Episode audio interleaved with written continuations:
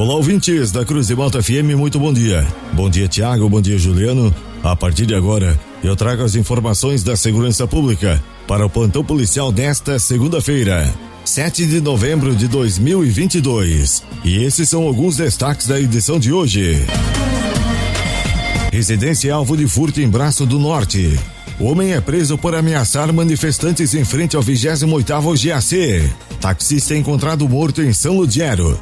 Estas e outras informações da segurança pública você confere agora no plantão policial. Um taxista de 56 anos de idade foi encontrado morto por volta das 23 horas de sábado na estrada geral do Morro do Cruzeiro em São Ludgero. Ele apresentava uma perfuração similar ao de uma arma de fogo no tórax. O taxista apresentava cianose, pupilas não reagentes e ausência total de sinais vitais. O corpo do homem estava para fora do veículo no banco de trás, com a camiseta tampando o rosto. A polícia militar esteve no local e o caso será investigado pela Polícia Civil.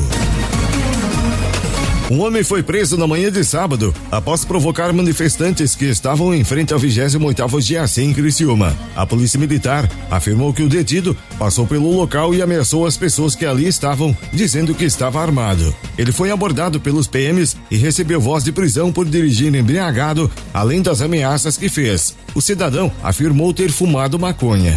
Ele foi conduzido para a delegacia de polícia. O meliante já é conhecido por cometer atos obscenos, inclusive próximo de escolas.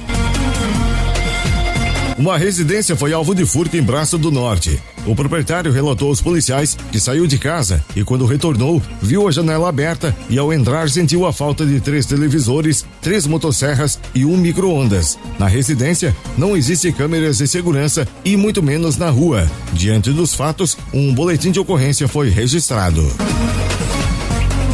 No início da madrugada de sábado, um acidente de trânsito foi registrado na BR-101 em Içara. A colisão envolveu um caminhão Scania e uma Kombi. O condutor do caminhão nada sofreu. Já os ocupantes da Kombi foram encontrados às margens da rodovia. O condutor da Kombi alegou dor no abdômen. Uma das passageiras foi encontrada com escoriações nos pés e a outra estava com um ferimento no supercílio esquerdo. Após o atendimento pré-hospitalar, os feridos foram conduzidos para o Hospital São Donato em Içara.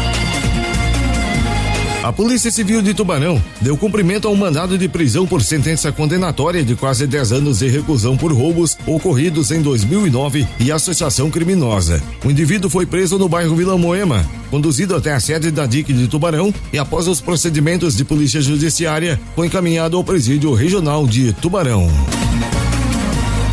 Um carro e uma moto se envolveram em um acidente de trânsito na rodovia SC100 em Jaguaruna. A ocorrência foi registrada no sábado à tarde. A caroneira da moto foi imobilizada em maca rígida e encaminhada ao hospital com dor na região lombar. O condutor da moto teve ferimentos leves. O motorista do Ford K não sofreu ferimentos e recusou o atendimento. Na noite de sábado, um capotamento foi registrado na beira-mar em Jaguaruna. Uma mulher de 32 anos de idade não sofreu ferimentos. Já um homem de 37 anos de idade estava com dor na região dos arcos costais e com dificuldade para respirar.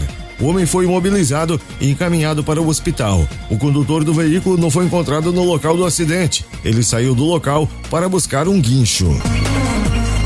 E estas foram as informações do plantão policial para esta segunda-feira, 7 de novembro de 2022. O plantão policial tem o oferecimento de Funerária Santa Bárbara. Nas horas mais difíceis da vida, a sua mão amiga. Funerária Santa Bárbara. Serviços funerários com respeito e profissionalismo. O plantão policial está de volta amanhã aqui no jornalismo da Cruz de Malta FM. Continue sintonizadas com a gente. Aqui na Cruz de Malta tem música e informação.